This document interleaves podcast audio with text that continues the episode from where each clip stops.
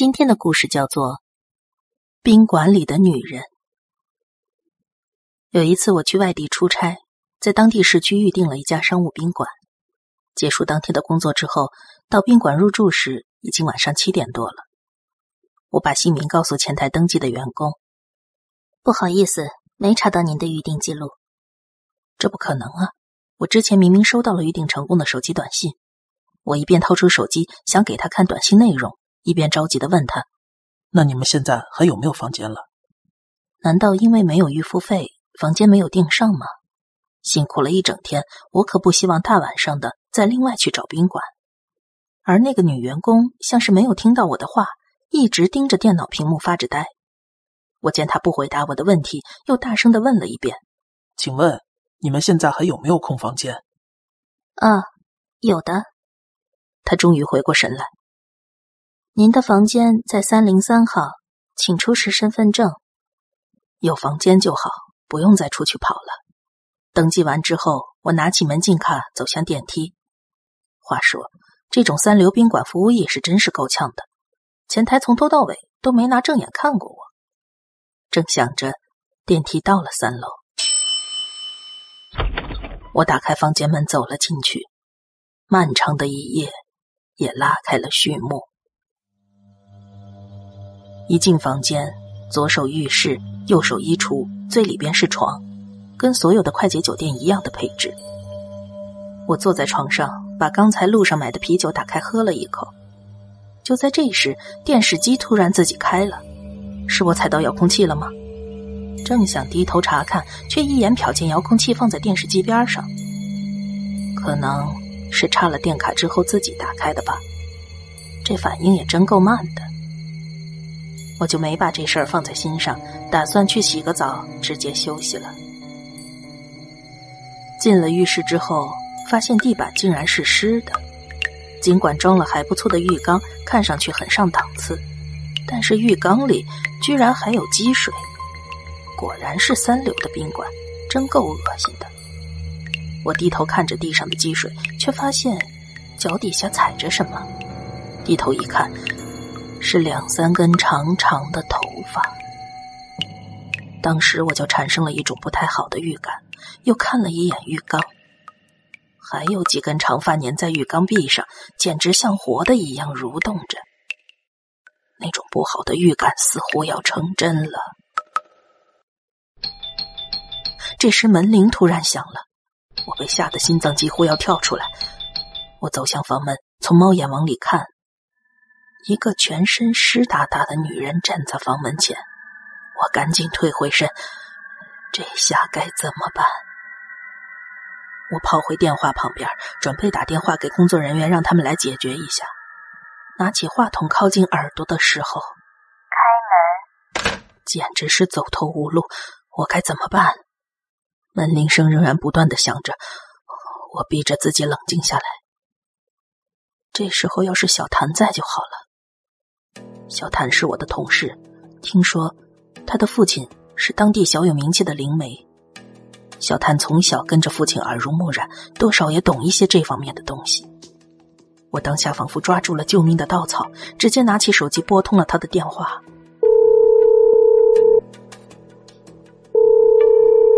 喂，你好。小谭接电话了，我的紧张稍有缓解。听到是我之后，小谭说：“怎么了？你现在不是在出差吗？”我是在出差，没错。不过现在，我正在酝酿怎么跟小谭开口，没想到他直接喃喃的问道：“有个女的是吧？”我一个机灵，吓得说不出话来。小谭连忙继续说：“老范，你现在在房间里头吗？在房间哪个位置？”我，我在房门边上。你怎么知道？果然，小谭是有些本事的。不管发生什么，千万别打开门窗。之前工作的时候，我从来没有发现小谭说话有这么惊人的气势。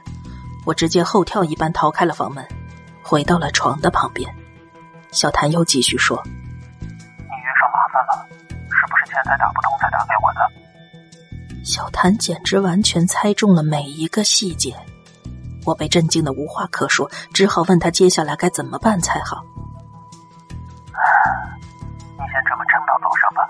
千万别睡觉，你睡着了，他就会来了。这是什么意思？他会进到房间吗？他会对我怎么样吗？我的脑子里思绪飞转，但是却吓得开不了口，一句话都问不出来。小谭似乎感受到了我的情绪。老范，你给他起精神来。虽然他很想进来，但是是进不来的。只要你不开门，他就进不来。你看，他一直在门口叫你开门，就是最好的证明。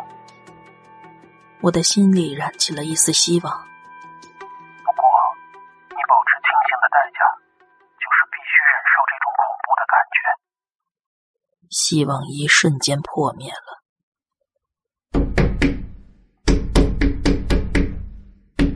窗户那边响起了巨大的砸窗户的声音，我赶紧回头一看，窗户上印了一个非常清楚的掌印。喂，小谭，窗窗户上有一个手印儿。我想这只是开始而已。玻璃窗上。映出了我苦笑的脸。今晚就要这样度过了吗？我不禁垂头丧气。哎，老范，你带盐了吗？没有啊，我来出差怎么会随身带着盐呢？我又看了一眼那个掌印，简直要忍不住老泪纵横了。啊，说的也是。那你那里有酒吗？哦，我这里有啤酒。也行，你现在倒上两杯酒，分别放在门和窗户前边我立刻起身照做。好了，接下来该做什么？嗯，你把剩下的啤酒喝下去。我立马把手里的啤酒一饮而尽。喂，我喝完了。怎么样？你有没有冷静一点？小谭在这时候竟然还跟我开玩笑。哎，好了好了，等下你就躲进被子里，一直等到早上吧。这中间无论发生什么，绝对不要打开门窗。如果你打开的话，就会。电话竟然断了。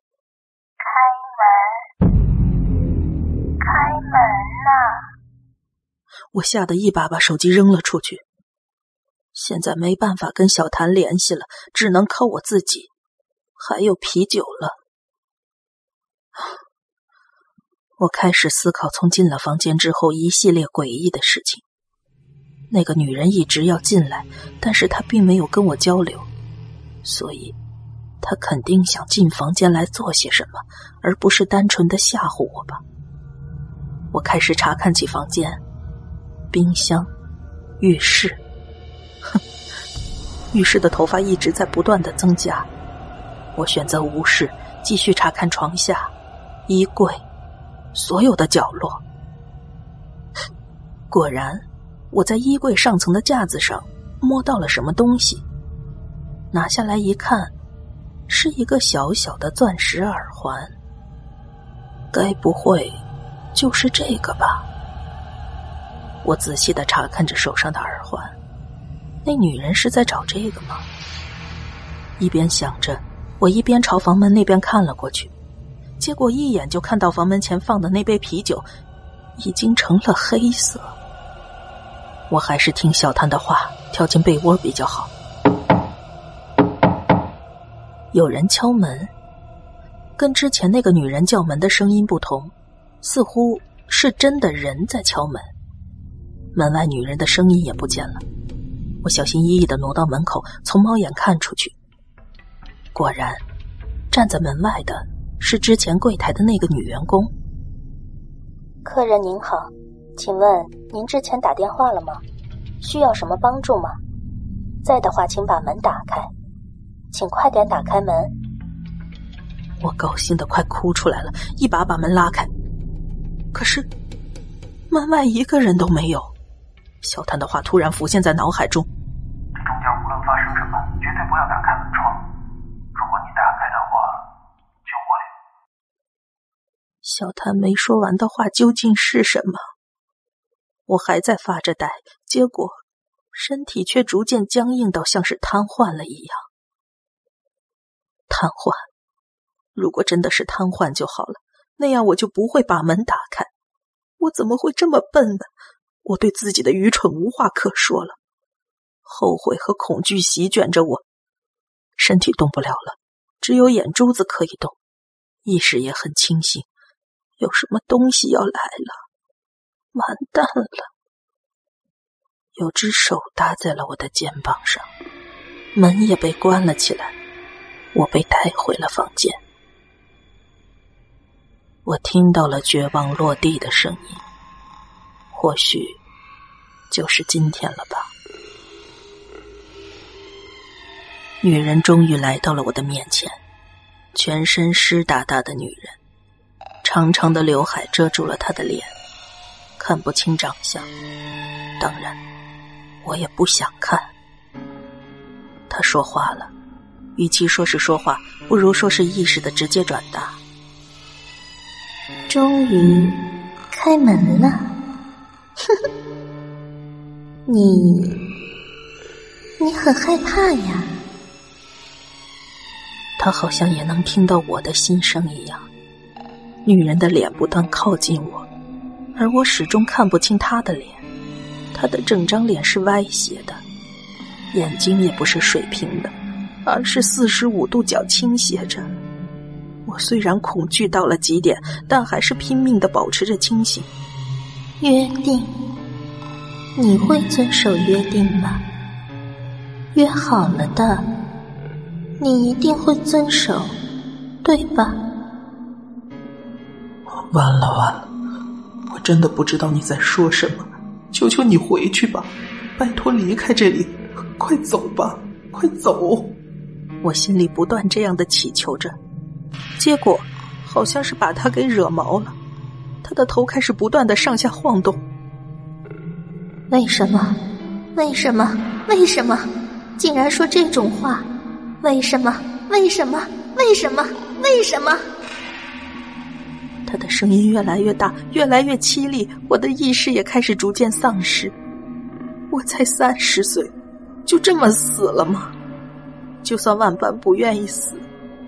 但是遇到这种事情也是没办法了，我已经完蛋了。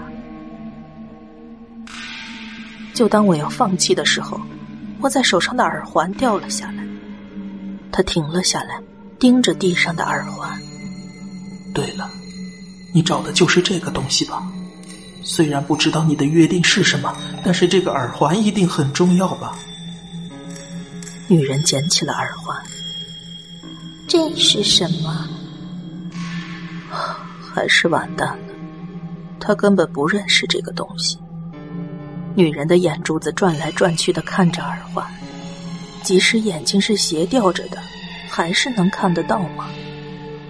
女人再次把脸靠近了我。是我的吗？转机来了。对对对，没错，这就是你的东西，钻石的耳环呐，是金的。你快拿去吧，快拿去吧！他盯着我的脸，你也是哦，也是我的。他说完以后，慢慢的消失了。而在我失去意识之前，隐约的看到他在笑。第二天醒来时，我倒在门口的地上，耳环不见了。我直接怒气冲冲的跑去柜台，问他们三零三房间到底发生了什么。果然，两年前，一个女人死在了浴室里边。详情他们也不清楚，但是那件事之后，一直有顾客投诉在房间里看到女人，所以后来三零三就禁用了。我立刻火冒三丈，质问他们为什么还让我住在里边。问完之后，我就后悔了。当天接待我的是那个很没有礼貌的女员工，但是宾馆表示，当天前台轮班并没有女性员工。我越想越害怕，不打算再追究下去了，直接收拾行李离开了宾馆。经过前台的时候，柜台的员工还说：“欢迎下次光临。”光临个鬼呀！回去之后，我把事情全部经过告诉给了小谭。说实话，我当时真的以为自己要死了，小谭盯着我，一言不发。怎么了？你怎么这么看我？老范，那个女的最后跟你说什么？你还记得吗？太恐怖了，不记得了。可能是说谢谢吧。她好像是这么说的。你也是我的，再也离不开你了。我的背整个被冻住了，气氛太诡异了。我想遮掩过去。你你你明明不在现场，你怎么知道他说什么？小谭拿手指了一下，老范，你的身后。我一回头，不会离开你了，不会离开你了，不会离开你了，不会离开你了，不会离开你了，不会离开你了。第二天，我就请了长假，跟着小谭回老家找他父亲求助。事情现在早已经解决了，但是我现在还是会觉得后边总有人在看着我。